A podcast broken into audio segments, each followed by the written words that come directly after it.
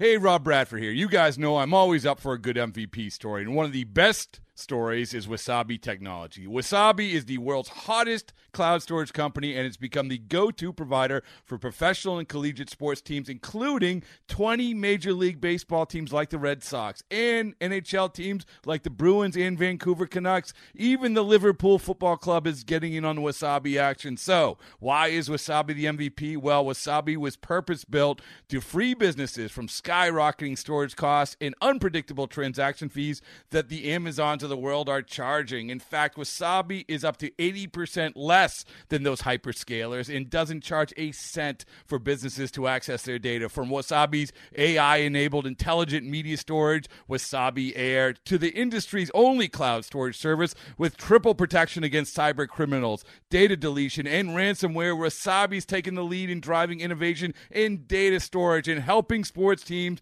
to unleash the power of their data. Wasabi, another Boston based championship team.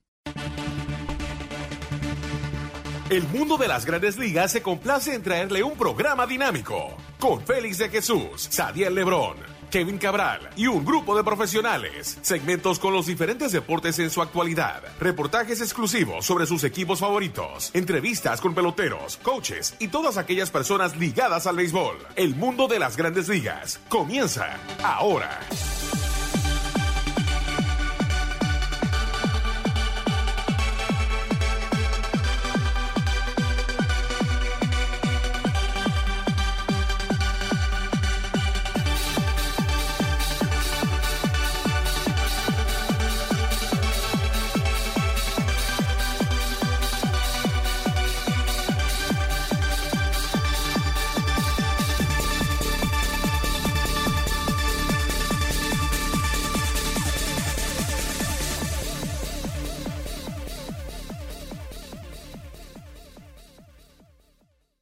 Bienvenidos a otra emisión de su programa El Mundo de las Grandes Ligas por su portales sm.com y lasmayores.com. Recuerden, el podcast se puede conseguir por eh, Google Play y también el Apple Store. Nuestro productor en el día de hoy es Andrew Hart, aquí con ustedes.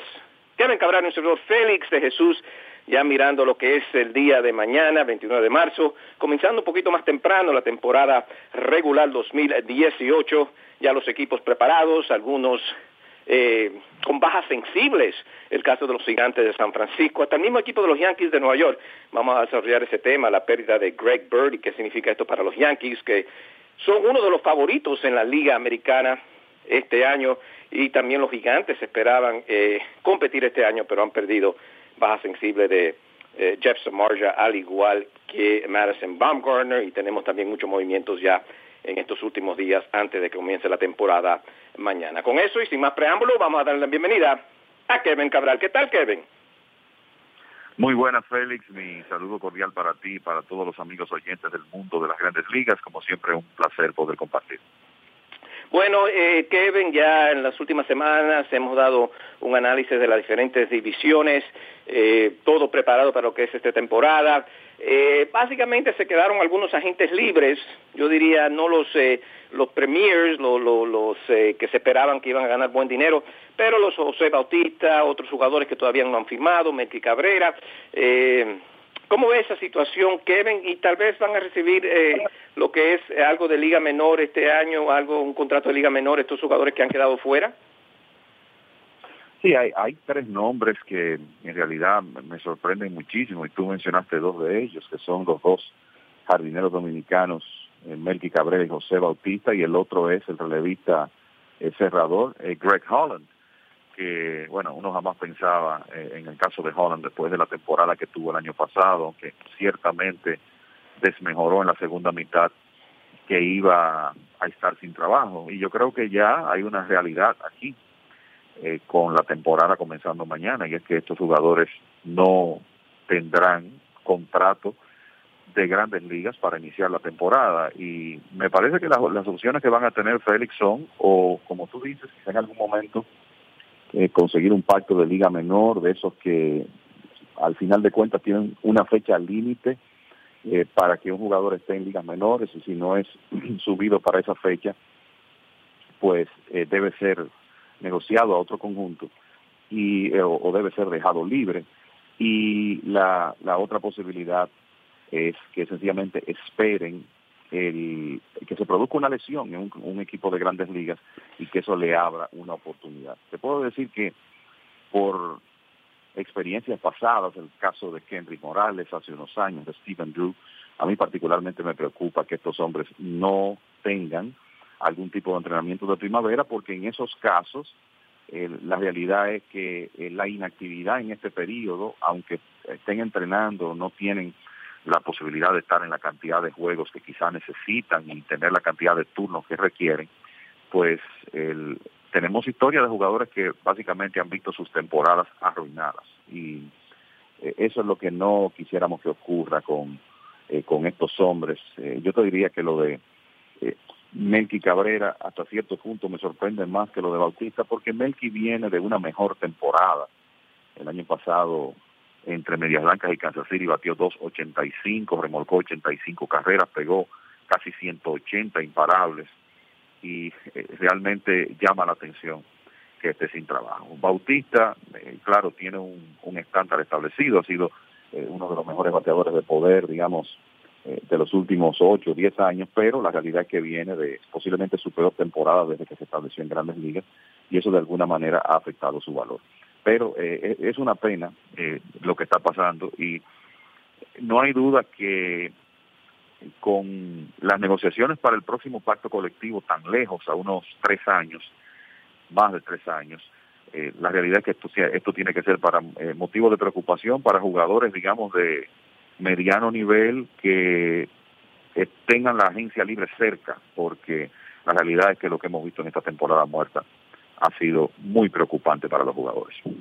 Eh, mirando Kevin, entonces eh, básicamente la sabermetría ha jugado su parte eh, especialmente este año, porque, wow, ellos, algunos equipos se han ido con jugadores jóvenes, menos costosos. Hemos visto también eh, peloteros que han firmado eh, contratos increíbles. El caso de Kingley de, los Phillies de Filadelfia, hay reportes de Acuña, de los Bravos de Atlanta, el venezolano, que no tomó la oferta de 30 millones, pero parece que el béisbol está buscando eso. ya si todos los números, vamos a decirlo así, matemáticamente encajan, entonces esos jugadores van a recibir esa clase de oferta para el costo para un equipo a largo término puede ser eh, controlado. Sí, la realidad es que me parece que lo que ha ocurrido en esta temporada muerta eh, es una demostración de que el, el modus operandi ha cambiado a un punto que sencillamente es como el inicio de una nueva era. Y, ya hemos comentado que hoy en día en realidad las oficinas tienen todos los equipos de grandes ligas tienen su oficina de analítica o, sabermetría. Es una realidad que hay una gran cantidad de contratos de largo término que no han resultado, no, le han dado a los equipos el retorno por su inversión y eso es, esos son números que se manejan.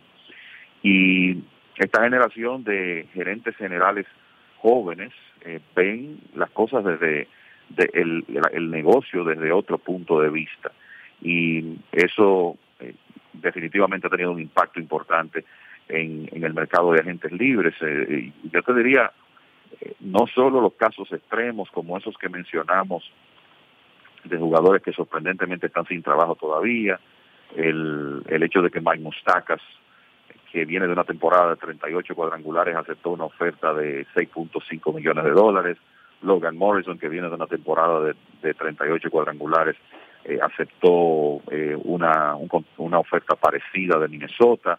Ya vimos el año pasado que Chris Carter, que venía de ser líder en cuadrangulares, eh, no recibió ofertas y básicamente está fuera de béisbol.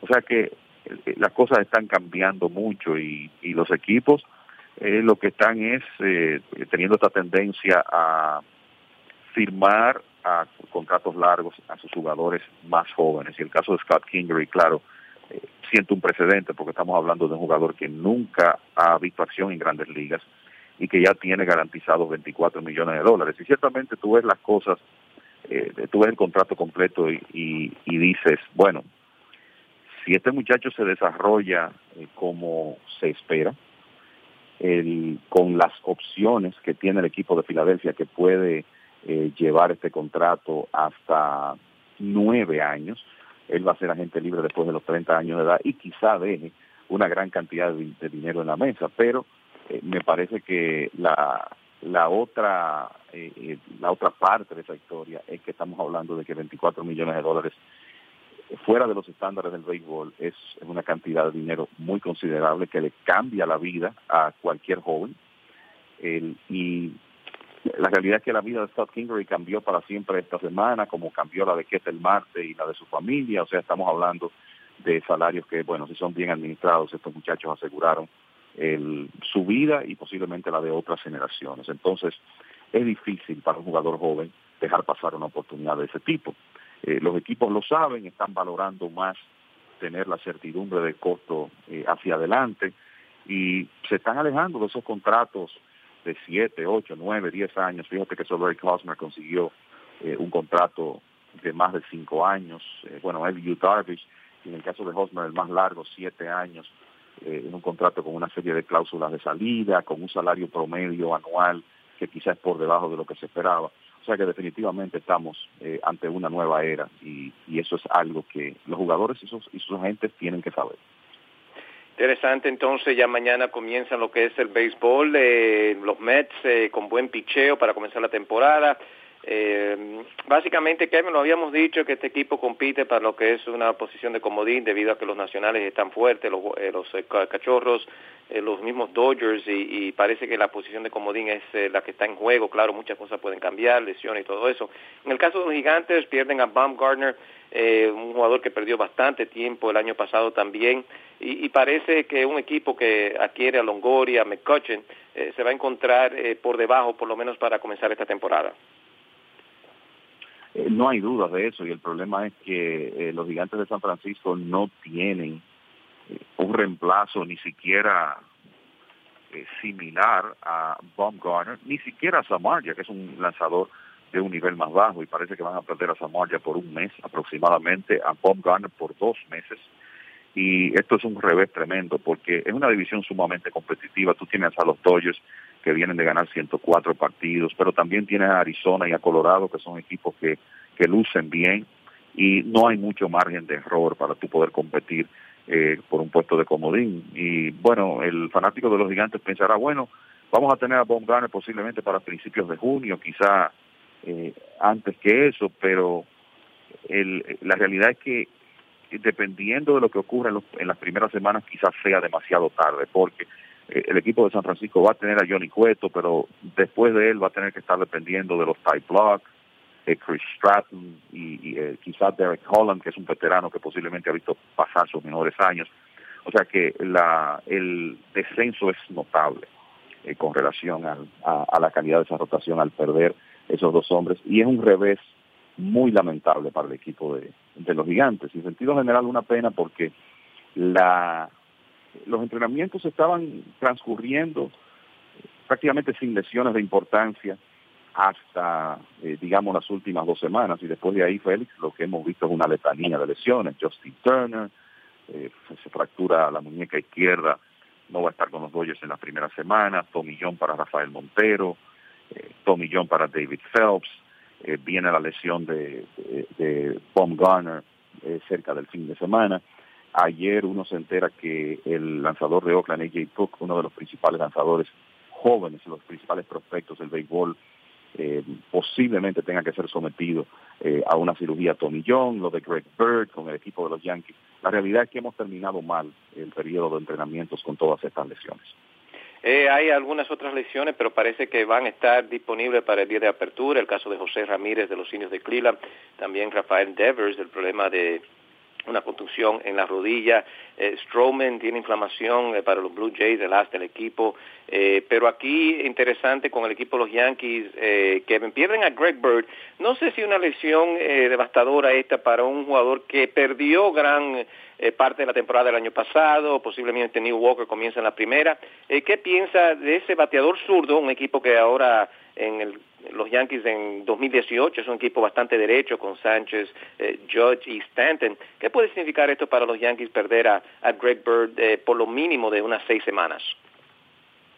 Mira, yo creo que los Yankees tienen con el, el Neil Walker, que puede jugar contra lanzadores derechos, y Tyler Austin para jugar contra zurdos. Creo que tienen la posición bien cubierta. Cuando se anunció lo de Bird, lo que pensé, bueno, tenían a Adam Lynn, que es un bateador zurdo de experiencia, que viene de una buena temporada, eh, jugando, digamos, la mitad del tiempo con el equipo de Washington. Lo dejaron libre porque no había espacio para él y resulta que se lastima una vez más Bird. Pero Lynn está disponible y hasta ahora los Yankees no han anunciado ningún tipo de movimiento. O sea que me luce que aquí eh, vamos, vamos a verlos eh, sencillamente dependiendo de Walker y de Tyler Austin en las primeras semanas hasta que Bird se recupere. Ahora, en cuanto a este jugador joven, la realidad es que es preocupante lo que estamos viendo. Eh, primero pierde una temporada completa por una operación en el hombro, después se lastima el tobillo durante los entrenamientos el año pasado y perdió varios meses de temporada. Ahora nuevamente una cirugía en el mismo pie que se había lastimado eh, el año pasado y bueno, un, jugador que comienza a tener problemas en las extremidades inferiores no hay duda que es una situación preocupante y hemos visto carreras arruinadas o entorpecidas por lesiones en los pies. El caso que me viene a la mente es el de Albert Pujols. Para mí el, descenso en la producción de Pujols ha sido precipitado por, por las múltiples lesiones que ha sufrido en los pies, ese, problema de, de fascitis plantar.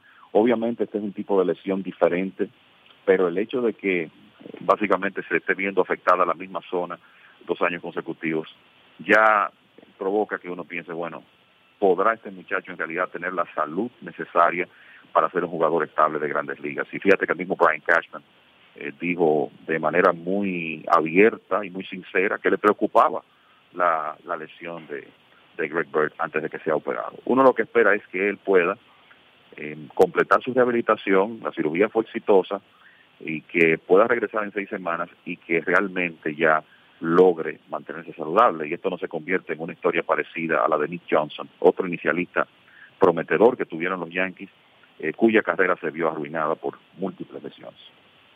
Eh, Otani, eh, la gran sensación o la gran firma este año de los angelinos, los angelinos también con varios cambios este año, Kingsler y otros jugadores que van a estar ahí militando para el equipo de los angelinos, pero Tani definitivamente fue la historia de la pretemporada y no tuvo mucho éxito. Eh, Kevin, eh, simplemente lo podemos ver así, con que es pretemporada y estamos eh, o esperamos mucho mejor rendimiento de Otani cuando comience la temporada regular. Eh, mira, el, para mí Félix Shohei Otani se ganó un puesto en el equipo de Anaheim cuando firmó su contrato con el equipo. O sea, un, una primavera por debajo de las expectativas no iba a ser suficiente para que él se quedara eh, fuera del roster. Y yo creo que aquí, mira, al final de cuentas, para que los oyentes tengan una idea, dos aperturas, vamos a decir, oficiales en la Liga del Cactus para Otani, permitió ocho carreras limpias en dos innings y dos tercios, pero ya ha sido anunciado para abrir el cuarto de Anaheim el domingo. O sea, eso, eso nos da una demostración de que eh, el equipo de Anaheim, su cuerpo técnico, ve el talento, el, el potencial, el stuff del japonés y creo que hay que entender que él es un hombre que está, es un hombre todavía joven, que viene de una temporada donde jugó poco en Japón y que se está adaptando a muchas cosas al mismo tiempo. Eh, un nuevo ambiente, un nuevo país, idioma, alimentación, pelotas diferentes, incluso lomitas diferentes. Son tantas cosas al mismo tiempo que yo creo que tú le puedes dar el beneficio de la duda a Otani, sobre todo cuando tú ves el stock y notas que muchos de los problemas que él tuvo en esas primeras salidas no fueron a causa de falta de stop, sino más bien de localización, de comando de la zona de strike. Y el equipo de Anaheim le va a dar todas las oportunidades al japonés de, establecerse. Yo creo que él va a ser la figura más atractiva, por lo menos al principio de temporada. Todo el mundo lo va a querer ver en partidos de serie regular. Esa primera salida del domingo, estoy seguro que será un toque de queda. Y, y ya veremos. A mí me parece que para Otani ir a ligas menores, él necesitaríamos verlo eh, fracasar el, por un periodo, yo te diría que bastante prolongado en grandes ligas para que quizá el equipo de Anaheim tome ese tipo de decisión. De nuevo, no creo que un mal entrenamiento iba a ser suficiente para eh, llegar a la conclusión de enviarlo a ligas menores. Y con toda honestidad, creo que enviarlo a ligas menores hubiera sido una decisión precipitada. Vamos a ver cómo le va el domingo y cómo él comienza a escribir su historia como jugador de grandes ligas. En lo que es eh, algo interesante, Vladimir eh, Jr., bueno, eh, se pusieron de pie en Montreal teniendo este muchacho y gozando de lo que fue su padre y conecta un cuadrangular eh, en Montreal. Esto tuvo que ser eh, emocionante no solamente para Junior, sino para su padre eh, en ese regreso a Montreal del equipo de Toronto. Bueno, yo no soy ninguno de los dos, Félix, pero estaba viendo el juego y te puedo decir que para mí fue sumamente emocionante. Eh, la realidad es que fue un, momento mágico hasta cierto punto. El, en los dos días que el equipo de Toronto jugó en Montreal, se notaba la electricidad en el estadio cuando, cuando el muchacho salía al terreno la expectativa del público y él eh, poder definir el juego de la manera que lo hizo anoche. Eh, yo creo que es una demostración de no solo de su talento, sino también de su capacidad para manejar situaciones de presión, porque Estamos hablando de, un estadio Olympic Stadium en Montreal que estaba lleno a capacidad, como siempre ocurre en esos juegos de los Blue Jays de pretemporada en el Olympic Stadium. Y ver cómo él manejó su turno y, cómo eh, pudo conectar ese batazo para decidir el partido. Increíblemente emocionante. Estoy seguro que lo fue, como tú dices, para su padre que no estaba ahí, pero lo estaba siguiendo porque vimos que poco tiempo después de producirse el batazo, pues Vladimir Guerrero en su cuenta de Twitter, donde ha estado bastante activo eh, en los últimos tiempos, de inmediato pues eh, expresó su eh, entusiasmo, su emoción por el por el batazo de, de, Vladimir Guerrero Jr. Creo que es una demostración más del talento del muchacho, eh, también de nuevo de su habilidad para manejar situaciones de presión y eh, la verdad es que él no va a jugar en grandes ligas comenzando la temporada, pero luce que cuando eventualmente ya su equipo lo juzgue listo, pues Vladimir Guerrero Jr. va a ser una pieza muy importante para el equipo de Toronto. No le podemos poner mucho peso y claro, estamos con Kevin Cabral, eh, todo bajo la producción de Andrew Hart, yo soy Félix de Jesús. Eh, no se le puede poner mucho peso, Kevin, a lo que es eh, los campos de entrenamientos, pero eh, Whit Merrifield, eh, líder, eh, en bateo, eh, la línea de él fue claro que fractura a, a Baumgartner, eh, el, lo que es eh, la mano de Baumgartner, pero en Merrifield, eh, aunque no se le puede poner muy, mucho peso, este muchacho puede tener un breakout year, como dicen. ¿Qué piensa de, de, este muchacho que fue el líder en bateo en estos eh, campos de entrenamientos? Mira, eh, yo te voy a decir algo. With Merrifield tuvo ya una especie de breakout year el año pasado para el equipo de Kansas City bateando 2.88 y enseñando un poder que nadie esperaba. Y esto es uno de esos jugadores que llaman late bloomers, un hombre que llegó tarde a grandes ligas con 27 años. Y de la clase de jugador que me gusta ver, porque no es un hombre que tiene estas grandes herramientas físicas, pero que es un gran trabajador, eh, tiene eh, una, eh, se le nota una, una tremenda ética de trabajo y de los hombres que le saca el máximo a la habilidad que Dios le dio y quizá el hombre emblemático cuando uno dice eso es Dustin Pedroia. Eh, Merrifield eh, es un, eh, un jugador importante en el equipo de Kansas City. De nuevo, el año pasado batió 2.88, pegó 19 cuadrangulares y en total 57 extra bases, anotó 80 carreras, encabezó la Liga Americana en bases robadas también con 34, a pesar de que no es un hombre que tiene esa gran velocidad. Y todo lo eso lo, todo eso lo hizo jugando como intermedista. Existe la posibilidad este año de que él también vea acción en otras posiciones por las necesidades que tiene el, equipo de Kansas City, pero lo cierto es que eh, él ya se estableció como un jugador importante de grandes ligas el año pasado y lo que hemos visto en los entrenamientos es una, es una demostración de que quizá pueda mejorar aún más esos números del año pasado. Y eso es una muy buena noticia para el equipo de los Reales de Kansas City que perdió a Eric Hosmer, perdió a, a Mike Mustakas, a Lorenzo Kane y obviamente está corto de talento en este momento y eso convierte a Merrifield en una figura muy importante en el equipo del 2018. Bueno, a punto de comenzar la temporada, a menos de 24 horas básicamente de que comience la temporada 2018. Claro, pueden escuchar el programa semanalmente aquí por mlb.com y lasmayores.com. Kevin, pasó algo en los campos de entrenamientos que fue interesante para ti, aparte de las lesiones, ¿no? ¿Algún jugador aparte de Merrifield, que se haya destacado, que se haya ganado una posición, algo que viste aquí que le puede dar esperanza a los hinchas, vamos a decirlo así, de, de cualquier equipo que, que tuvo un jugador ahí excepcional. No, mira, yo, yo creo que, que hay que comenzar la lista eh, con, primero, cómo lució Clayton Kershaw en los entrenamientos. Y uno sabe que es una noticia, pero wow, Kershaw estuvo increíble, no permitió carreras eh, durante todos los entrenamientos. Lo que hizo Mike Trout, que prácticamente hasta los últimos días de, los entrenamientos no se había ponchado. Eh, pero el, yo te diría que sorpresas, mira, por ejemplo, Dan Vogelbach, el primera base prospecto del equipo de Seattle, que había fallado en otras oportunidades que había recibido. Bueno, Vogelbach, tuvo un entrenamiento increíble, bateando por encima de 400, con un porcentaje de envasarse de 529, un slogan de 926. Y esto es especialmente importante para Seattle comenzando la temporada por las lesiones que tiene, una de las cuales es de Ryan Healy, el jugador que ellos el, adquirieron para ser el inicialista del conjunto. Entonces, siendo las cosas así, la, realidad es que Vogelbach se ha ganado una oportunidad que puede ser muy importante para él con los batazos que ha pegado en los entrenamientos. Está la historia del joven jugador dominicano Jairo Muñoz, que fue cambiado de Oakland a los Cardenales de San Luis en la temporada muerta.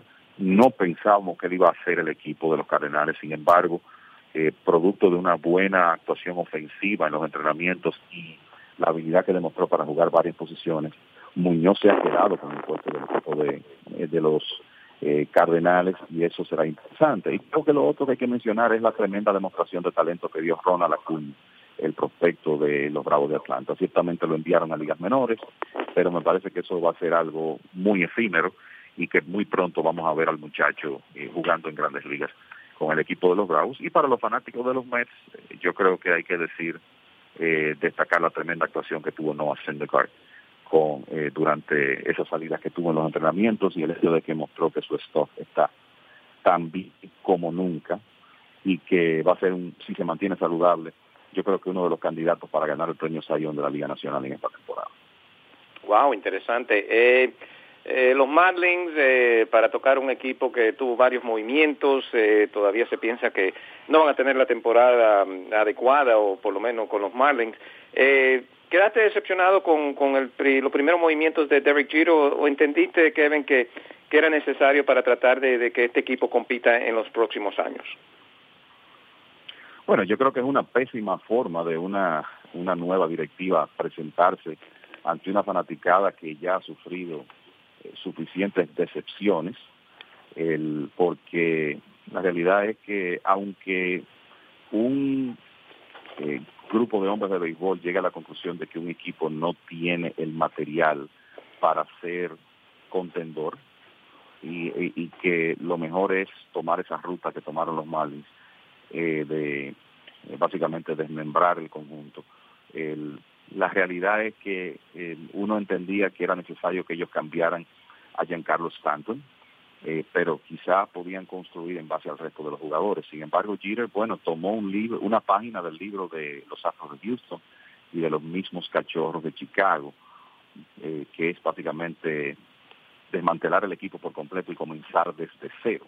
Lo que hay que esperar es que el Departamento de Operaciones de Béisbol que tienen los Marlins sea tan efectivo, tan eficiente como el de esos equipos que eh, lograron construir eh, grandes escuadras y que han sido campeones de los últimos dos torneos. Yo creo que es un modelo que se va a seguir imitando en, en las grandes ligas.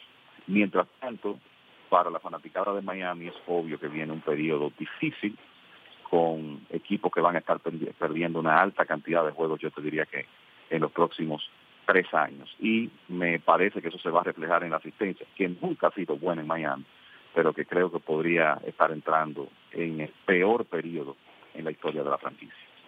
Me gustó mucho lo que hizo el equipo de los mellizos de Minnesota en lo que es la temporada muerta. También eh, hay que aplaudir al equipo de los eh, Astros de Houston por el buen contrato que le dan al venezolano José Altuve. Eh, claro, se lo merece. Kevin, ya para finalizar aquí, entonces, ¿todavía piensas en lo que se refiere a los 10 equipos para el playoff? Y claro, repetimos, todo puede cambiar con eh, lesiones y todo eso, pero todavía estamos mirando Washington, los Cachorros, Dodgers, posiblemente los Mets como comodín, eh, no sé qué otro equipo tiene en la Liga Nacional, eh, y en la Liga Americana entonces Yankees, Red Sox, Mellizos, posiblemente Indios y Houston. Sí, y mira, yo creo que eh, hay que decir algo, Félix. Uno sabe que eh, estamos eh, básicamente las predicciones y se ha sido bastante consistente en, esto. La mayoría de los expertos ven las cosas de la misma forma y es que hay motivos para eso. Pero lo cierto es que es raro tú ver que un equipo gane y pueda repetir. Sin embargo, lo que las predicciones que, que estamos haciendo es que básicamente los mismos equipos que ganaron el año pasado sus divisiones lo van a hacer de nuevo. Y eh, la, la razón es que se ve en este momento una, una diferencia bastante significativa entre un grupo de equipos y el resto de la competencia. Esa, esa es, es la realidad. Y yo honestamente veo el panorama más claro quizá en la Liga Americana, con el hecho de que eh, lo más posible es que los puestos de clasificación estén si comenzamos con los equipos que veo como campeones de división, el, el caso de, de, los Yankees en, en la división este con unos Medias Rojas de Boston que van a, clasificar como, como wild card. Eh, y en el, en el resto de esa división, bueno, pues Cleveland y Houston. Y con Boston y Anaheim, o en su defecto Minnesota, como los dos equipos de wild card. En la Liga Nacional, yo creo que está claro que los tres favoritos son y tienen que ser Washington, Cachorros y Dodgers.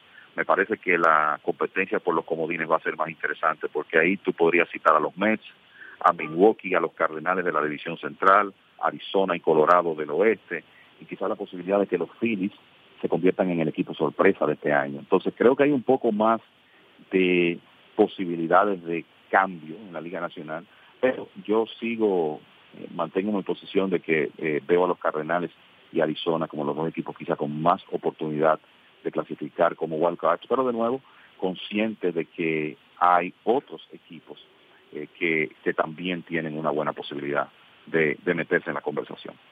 Play ball a partir de, de mañana. ¿Algunos comentarios eh, finales, Kevin?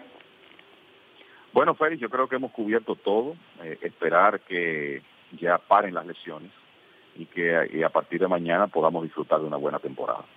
Va a ser muy interesante. Bueno, de parte de nuestro productor Andrew Hart, aquí Kevin Cabral y Félix de Jesús, le decimos que sigan en sintonía con mlb.com y lasmayores.com para las últimas noticias del deporte favorito de muchos, el béisbol que comienza mañana. Nosotros estaremos con ustedes ya la próxima semana con lo que son resultados reales. Ya cuenta todo a partir de mañana. Gracias por su sintonía. Y esta fue una presentación del mundo de las grandes ligas con Félix de Jesús, Sadiel Lebrón y Kevin Cabral. Les invitamos para nuestra próxima edición con un programa igual o mejor que este. Muchas gracias por sintonizar El mundo de las grandes ligas.